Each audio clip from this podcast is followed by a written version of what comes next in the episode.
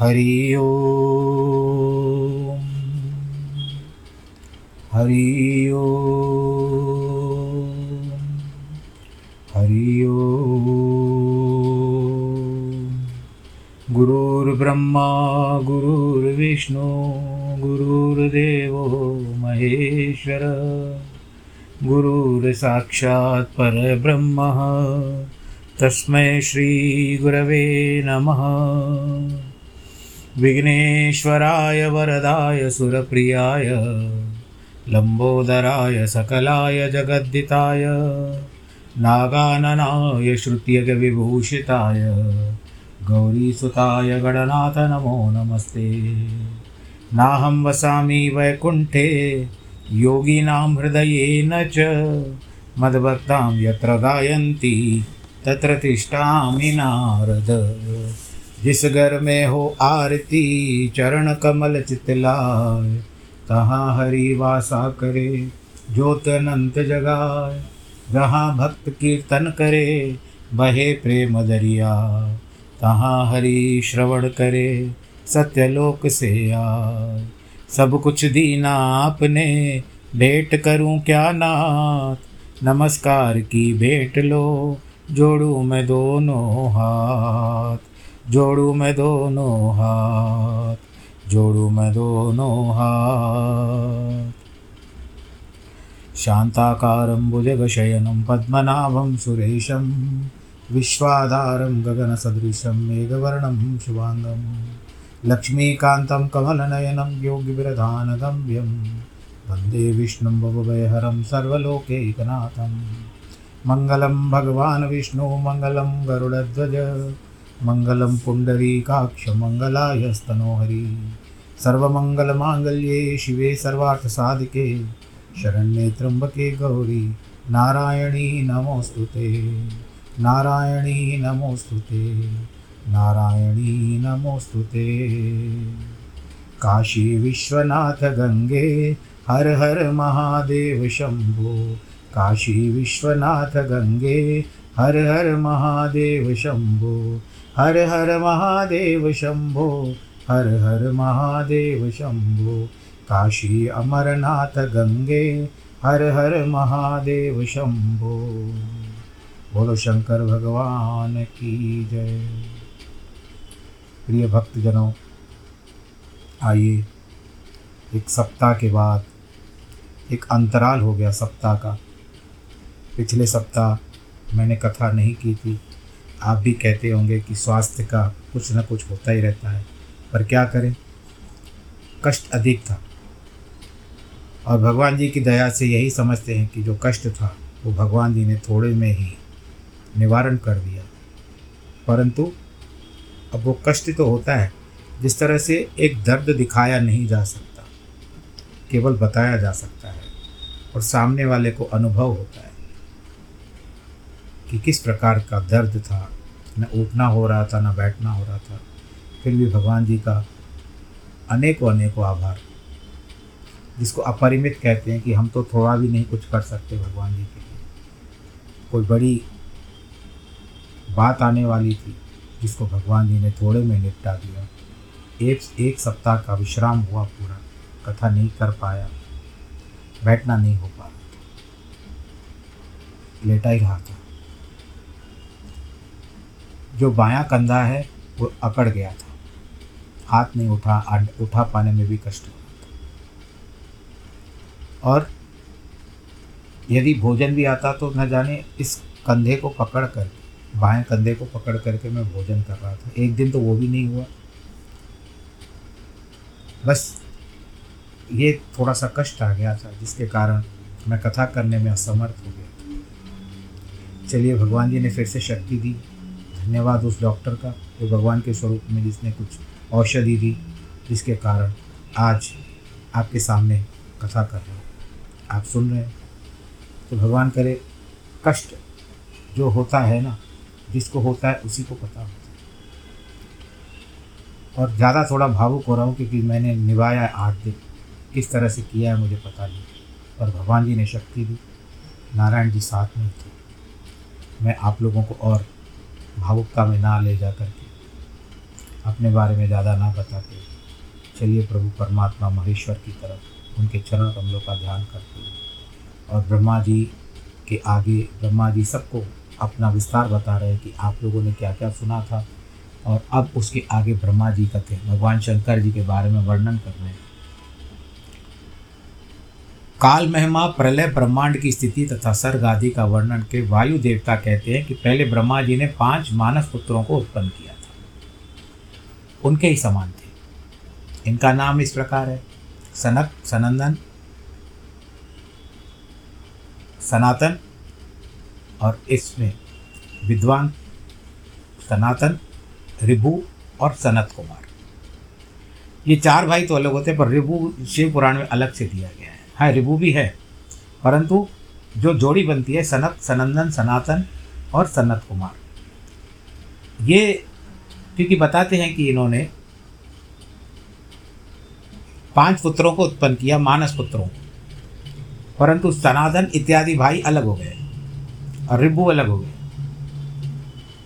तो पाँचवें अलग हो गए, चार सात में आ जाते जिसका हम सदैव उल्लेख करते रहते हैं। आपको भी याद होगा फिर से कहिए सनत सनंदन सनातन सनत कुमार और रुबू पांचवा। वे सबके सब योगी वीतराग और ईर्षा दोष से रहते इन सबका मन ईश्वर के चिंतन में लगा रहता था।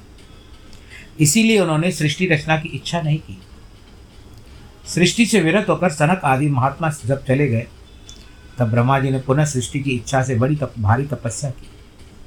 इस प्रकार दीर्घ काल तक तपस्या करने पर भी जब कोई काम न बना तब उनके मन में दुख हुआ कि तब दुख से क्रोध प्रकट हुआ और क्रोध से आविष्ट होने पर ब्रह्मा जी ने दोनों नेत्रों से आँसू की बूंदें छलका दी।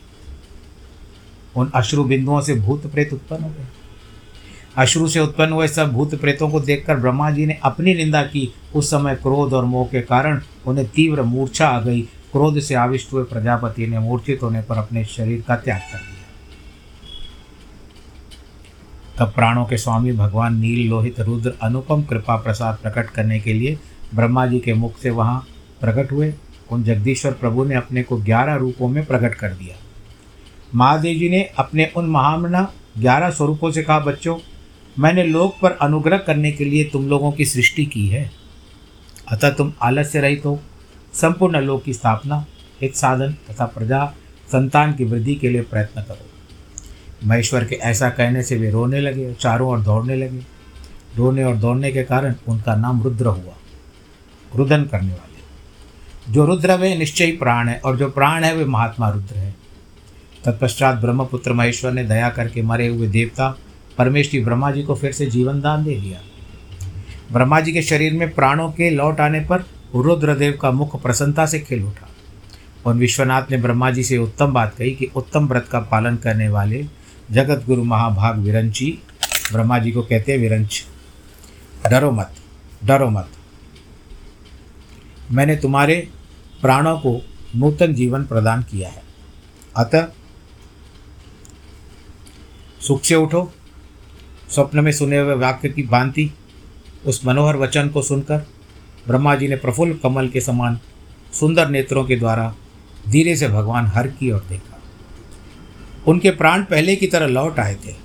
अतः ब्रह्मा जी ने दोनों हाथ जोड़कर स्नेह युक्त गंभीर वाणी में उनसे कहा, प्रभु, आप दर्शन मात्र से मेरे आन, मन को आनंद प्राप्त करें अब बताइए, आप कौन है? उसकी बात सुन करके और ये ग्यारह रुद्र कौन है? ग्यारह आप कैसे प्रकट हो गए? अपने परम सुखदायक। कहते हैं, देव, तुम्हें ज्ञात होना चाहिए कि मैं परमात्मा हूँ। मैं उस समय पुत्र होकर के प्रकट हुआ हूँ, जो ग्यारह रुद्र हैं। तुम्हारी सुरक्षा के लिए आए हैं। अतः तुम मेरे और अनुग्रह से इन तीव्र मूर्छा को त्याग कर उठा जाग उठो। पूर्वव्रत प्रजा की सृष्टि करो।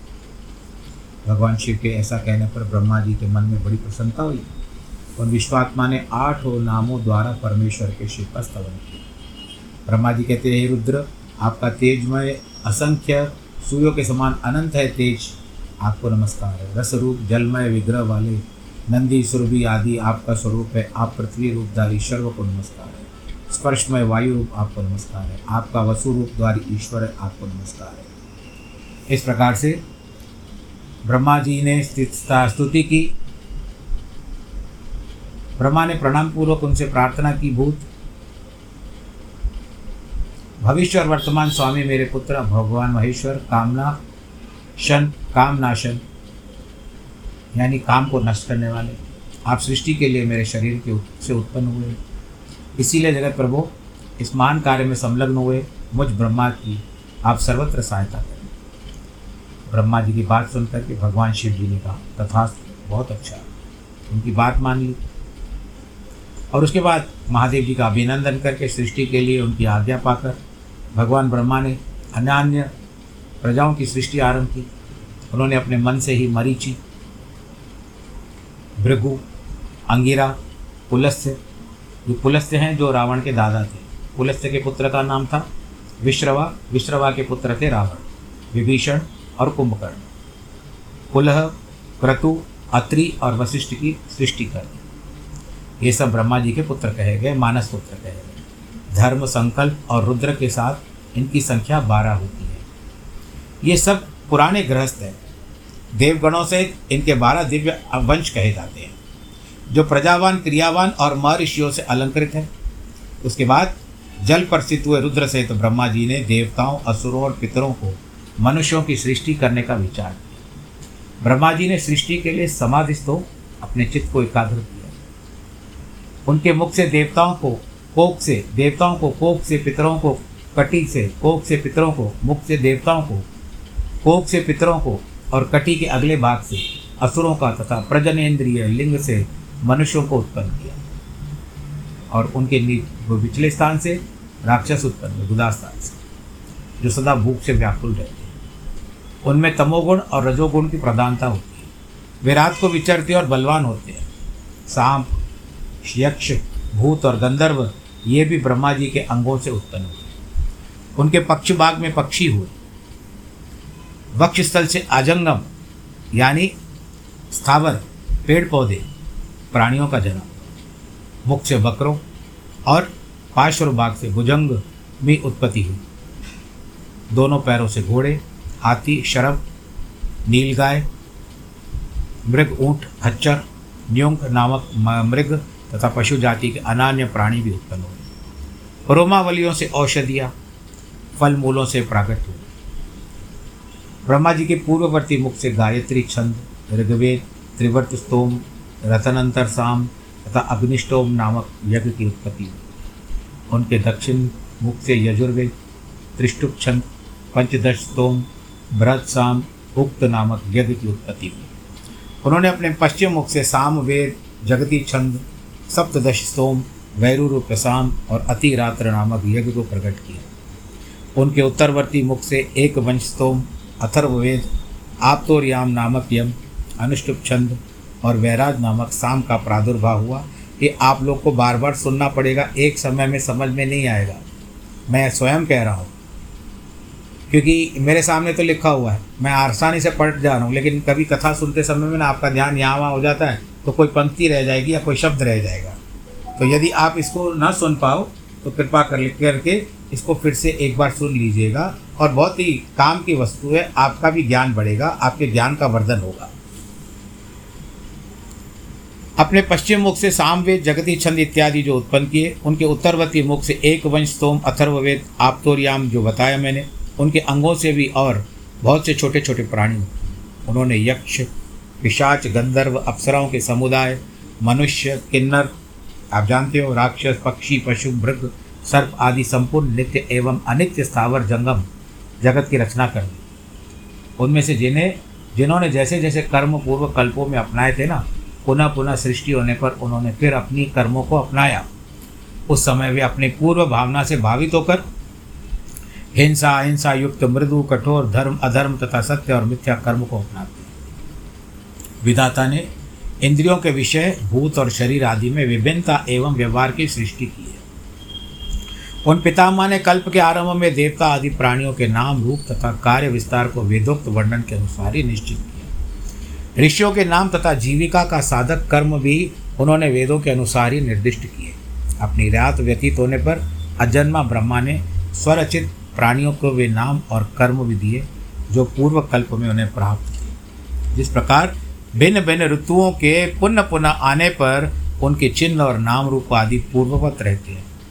अब जिस तरह से हम वर्तमान जो ऋतु चल रही है, ये चल रही है ग्रीष्म काल तो इसमें आपको एक ही फल होता है जो सफल है और ऋतु में ही आता है, जिसको आप कहते हो आम, और ये आम होता है आम बात, जो कई लोग खाते हैं। बहुत प्रसन्नता के साथ खाते हैं। ऋतु है। आम की ऋतु है। तो आपने पिछले साल आम खाया था, फिर इस वर्ष भी आप आम ही बोल रहे हैं, आपने बदलाया नहीं। उसी तरह से आज की तारीख को छोड़ दीजिए, क्योंकि आज सब कुछ वैज्ञानिक तौर से उत्पन्न किया जा रहा है। कुछ औषधियों के द्वारा, कुछ रसायनों के द्वारा फलों को विस्तृत किया जाता है। ये भी स्वास्थ्य के लिए इतना ठीक उचित नहीं है। पर क्या करें? खाना तो है। तो ये सारी बातें हैं। जो ऋतु फल होते हैं ना, वो उनको उसी नाम से पुकारा जाता है। उसका नाम भाई बार बार बदल करके, वर्ष दर वर्ष, उसका नाम नहीं बदलते, ये इसमें बताया गया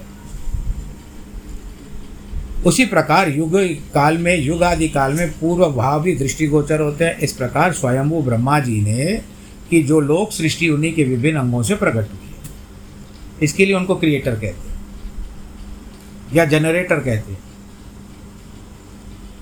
किसी अच्छे संत ने कहा कि अंग्रेज़ी अंग्रेज़ों ने भी कितना अच्छा बनाया। गॉड जी ओ डी जी से ओ जनरेटर ओ से ऑपरेटर डी से डिस्ट्रॉयर या डिस्ट्रक्टर जो भी ब्रह्मा, विष्णु, शिव, तीनों आ जाते महत से लेकर विशेष पर्यंत सब कुछ प्रकृति का विकार है। यह प्राकृत जगत चंद्रमा और सूर्य के प्रभाव से उद्भासित होता है। और सूर्य होता है तो उसकी किरणों पृथ्वी पर पड़ती है तो ऊर्जा प्राप्त होती है। और जड़ी बूटियों में ताकत आती है, शक्ति आती है। और वनस्पतियों में चंद्रमा चंद्रमा की रोशनी से रश्मियाँ, किरण चंद्रमा की जो रोशनी होती है, उनकी शीतल किरणों से वनस्पतियाँ उत्पन्न सब नियम है। हम तो केवल कहते हैं पंद्रह दिन बीत गए कृष्ण पक्ष के, अब पंद्रह दिन शुक्ल पक्ष के आएँगे, लेकिन इन पंद्रह दिनों में वो कितना कार्य जो क्या कहते हैं, सृष्टि पृथ्वी कितने कार्य करवा देती है, सृष्टि और प्रकृति। ये दोनों अपने काम कर लेती है, हम वहीं बैठे रहते केवल गिनते हैं, इतने दिन गए, ये तारीख गई, ये तारीख गई। हम इतने वर्ष के हो गए, इतने वर्षों में आपने कितने सावन देखे हैं, कभी उस बात को याद किया है भाई? कितने सावन देखे हैं, कितनी गर्मियाँ देखी हैं, भले आपकी कितनी भी आयु हो। कभी सावन गिने हैं अपनी उम्र के? फल तो आपने बहुत खा लिए। मीठे मीठे फल, रसीले फल आपने बहुत खा लिए। गिनती तो कोई भी नहीं कर सकता, वो तो कहना है, उसका औचित्य नहीं होगा। परंतु क्या आपने जो मुख्य बात है, मुख्यतः आपके जो शरीर के साथ, आपके जीवन के साथ जो संलग्न है, क्या कभी उसने, कभी आपने उसको अपने गणत, गणना में लिया है कि मैंने कितने सावन देखे? प्रकृति ने मेरे लिए कितने सावन है, बाकी भी आयु बड़ी हो, आपकी और सावन देखिए। सावन ही कहा जाता है ज़्यादातर, कोई भी गर्मी नहीं कहते हैं और कोई भी ठंड नहीं कहते हैं। सावन जितने देखते हैं क्योंकि वर्षा होती है। तो ये सारे ग्रह और नक्षत्रों से मंडित नदियों, पर्वतों तथा समुद्र से अलंकृत और भांति भांति के रमणीय नगरों एवं समृद्धिशाली जनपदों से सुशोभित है। इसी को ब्रह्मा जी का वन और ब्रह्म वृक्ष कहते हैं। बोलो नारायण भगवान की जय, शंकर महादेव की जय। ब्रह्म वन में अत्यंत सर्वज्ञ अव्यक्त सर्वज्ञ ब्रह्मा विचरते व सनातन ब्रह्म वृक्ष अव्यक्त रूपी बीज से प्रकट हुए, ईश्वर के अनुग्रह पर स्थित बुद्धि इनका तना और बड़ी बड़ी डालियाँ हैं, इंद्रियों के भीतर से खोखले हैं। महाभूत इनकी सीमा है, विशेष पदार्थ उनके निर्मल पत्ते हैं। धर्म और अधर्म इनके सुंदर फूल हैं। इसके सुख, इसमें सुख और दुख रूपी फल लगते हैं। ये संपूर्ण भूतों के जीवन का सहारा है। ब्राह्मण लोग धूलों को, उनका मस्तक धुलोक को, उनका मस्तक, आकाश को नाभि, चंद्रमा और सूर्य नेत्र को, दिशाओं का कान को पृथ्वी, कान और पृथ्वी को उनके ने पैर बताते वे अचिंत्य स्वरूप, महेश्वरी सब भूतों के निर्माता हैं। उनके मुख से ब्राह्मण प्रकट हुए हैं। वक्ष वक्षस्थल के ऊपरी भाग से क्षत्रियों की उत्पत्ति हुई है। दोनों जांगों से वैश्य और पैरों से शूद्र इस प्रकार उनके अंगों से ही संपूर्ण वर्णों का प्रादुर्भाव चार वर्ण ये पुरुष होता है, उसमें आता है कि ब्राह्मणों समुख मासीत बाहु राजन्य कृत, उरु तदस्य यद वैश्य शूद्रो अजायित। ये संस्कृत में श्लोक बताएँगे प्रभु कहते हैं, अपने चतुर्मुख से ब्रह्मा के मुख से परमात्मा रुद्रदेव की सृष्टि बताई गई है। इस विषय में हमको संशय होता है कि जो प्रलय काल में कुपित ब्रह्मा, विष्णु और अग्नि सहित समस्त लोगों का संहार कर डालते हैं जिन्हें ब्रह्मा और विष्णु का भय से प्रणाम करते हैं, उस लोक संहारकारी महेश्वर के वश में दोनों सदा कैसे थे? जिन महादेव ने पूर्व काल में ब्रह्मा और विष्णु को अपने शरीर से प्रकट किया, जो प्रभु सदाई उस दोनों के योग क्षेम का निर्वाह करने वाले वे आदिदेव पुरातन, पुरुष भगवान रुद्र, अव्यक्त जन्मा ब्रह्मा के पुत्र फिर कैसे हो गए ये लीला है, माया है। भगवान ब्रह्मा ने मुनियों में से जैसा बात बताई है, वह सब आप ठीक कहिए भगवान शिव के उत्तम यश का श्रवण करने के लिए हमारे हृदय में बड़ी श्रद्धा उत्पन्न हो रही है।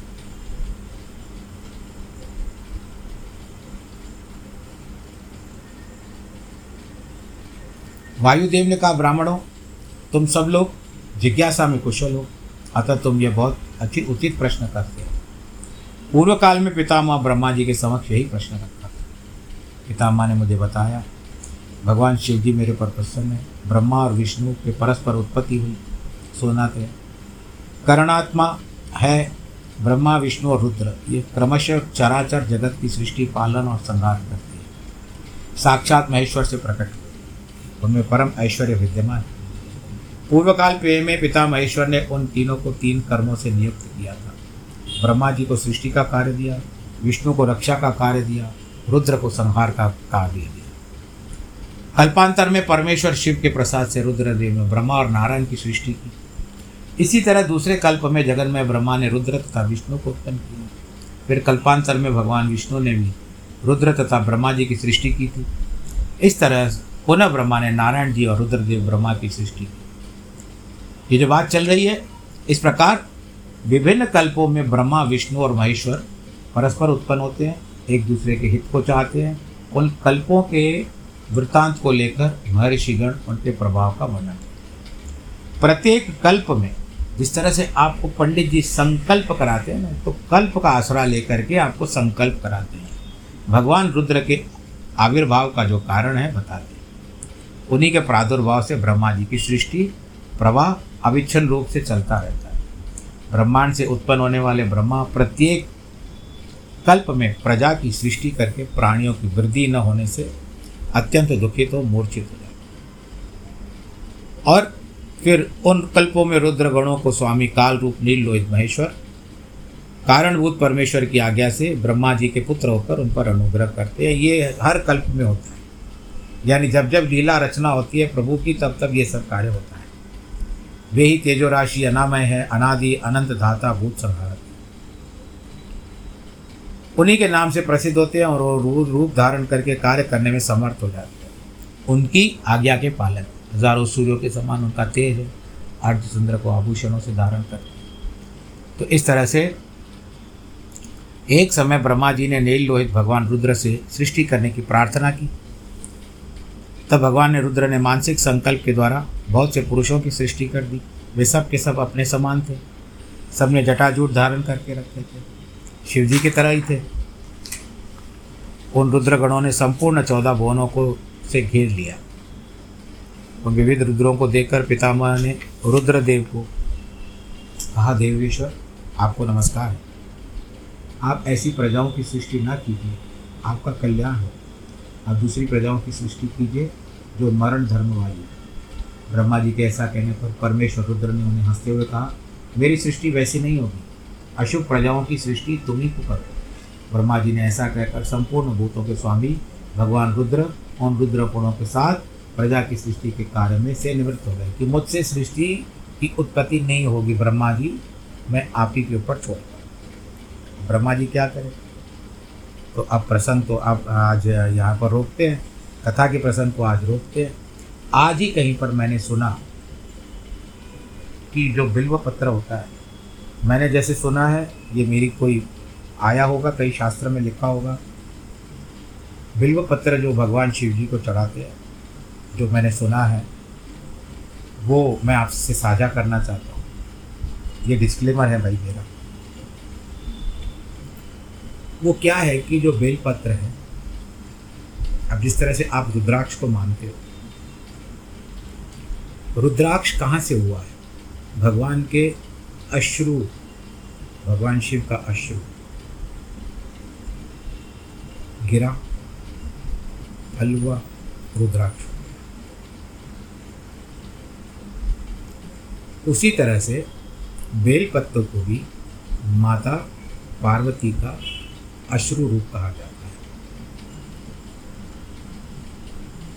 जिस तरह से मैंने सुना बता रहा हूँ मंदराचल पर्वत पर अकस्मात माता की आँख से अश्रु गिर पड़े और उन्हीं से बेलपत्र की उत्पत्ति हुई बेलपत्र विभिन्न धारणाओं को लेता है। आप भगवान भोलेनाथ को चढ़ाते हो। शिव पुराण में और कई पता जगहों पर लिखा गया है कि बेलपत्र जो मैंने पुराना शिव पुराण पढ़ा था, उसमें अभी इसमें तो बात नहीं आई है। बेल पत्र जो भगवान शिव जी को चढ़ाया जाता है, जो ऊपरी भाग रहता है, उसको उल्टा करके चढ़ाया जाता है। यानी ऊपरी भाग जब आपको सीधा दिखता है ना, उसको उल्टा करके शिव जी के ऊपर चढ़ा। तीन पत्तों से रहता है अच्छा दिन तीन पत्ते रहते हैं, कोमल रहता है बहुत। लेकिन एक बात की, एक बात का ध्यान रखिए कि कटे फटे और छिदे हुए, यानी छेद किया हुआ कोई भी आया, प्राकृतिक होते हम भी कुछ नहीं कह सकते। तो वो खंडित हो जाता है। इसके लिए खंडित वाला बेलपत्र जो होता है, वो कभी भी शिव जी को नहीं चढ़ाया जाता। साफ़ सुथरा, कोमल और बिल्कुल सपाट, जिसमें एक भी छेद ना हो, कहीं से कटा फटा ना हो, उसको आप भगवान भोलेनाथ पर चढ़ा सकते हो। भगवान भोलेनाथ आपके ऊपर प्रसन्न और एक बात और देखिए कि कई लोग शिव जी की भक्ति करते हैं, भगवान जी को बेल पत्ते चढ़ाते हैं। तो ऐसा नहीं कि आप उस बेल पत्ते को पुनः प्रयोग नहीं कर सकते। ऐसे मान्यता है कि यदि आपके पास वे बेल पत्र चढ़ाने की इच्छा हो और आपके पास जो भी उपलब्धि थी बेल पत्तों की, आपने उसको एक दिन पहले चढ़ा दिया। जो मेरे बड़े कहते थे, मेरे पिताजी इत्यादि जो कहते थे, मैं आपको बता रहा हूँ। तो बेल पत्तों को आप फिर से धो करके भगवान शंकर जी को अर्पण कर सकते हो। ऐसे ऐसे भी बताया जाता है कि आप एक से ग्यारह बार कर सकते हो, लेकिन ग्यारह दिन तक बेल पत्ता चलेगा नहीं। पर अपने अपने विश्वास की बात है।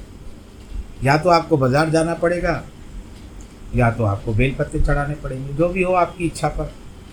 बोलो, शंकर भगवान की तो भक्तजनों, ये बात थी कि अश्रु से ही और बेल पत्तों को औषधि के रूप में भी लिया जाता आयुर्वेद में औषधि के रूप में उनको मान्यता है। और भी कई सारी जड़ी बूटियाँ हैं जिसका आप सेवन करते होंगे, आयुर्वेदिक की दवाइयों में आता है। तो जिस तरह से रुद्राक्ष, भगवान शंकर जी के अक्ष से निकला, आँख से निकला इसके लिए उसका नाम रुद्राक्ष पड़ा और बेलपत्र जो माता के आँसू के अक्ष माता के आँखों से अश्रु बन करके गिरा और उसी को बेलपत्ता कहा जाता है। तो इस तरह से भोलेनाथ और माता पार्वती की कृपा जो होती है ना, वो सब के ऊपर बनी रहे। ये ऐसा विश्वास है। भगवान जी को हर स्वरूप में देखा करो। कण कण में भगवान। कण कितना स्वरूप होता है? हाथ में उठा करके देखो तो।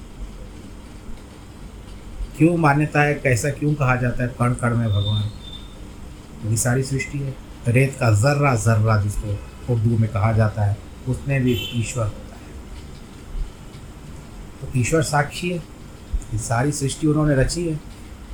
रचने के बाद वो कभी आपसे नहीं कहते कि मैंने तुमको रचा है, तुम मेरी पूजा करो, पर परंतु आपको अपना उनका दायित्व अपना निभाना है, उनका ईश्वर का आराध ईश्वर की आराधना करनी है। और शास्त्रों ने, पुराणों ने कभी भी इस बात को नहीं कहा है कि मूर्ता, मूर्ति पूजा नहीं होनी चाहिए। आप लोगों में से कई लोग नहीं करते। क्या ठीक है, वो आपका भाव, आपका विश्वास, आपका प्रभाव, आपका स्वभाव। उनको उससे कोई लेना देना नहीं है, परंतु ईश्वर साकार रूप में आपके घर में विराजमान रहते हैं। उनकी पूजा करो, आनंद के साथ रहो, जन्मदिन और वैवाहिक वर्षगांठ वालों को बहुत बहुत बधाई ईश्वर सबको सुरक्षित रखे प्रफुल्लित रखे आनंदित रखे। नमो नारायण।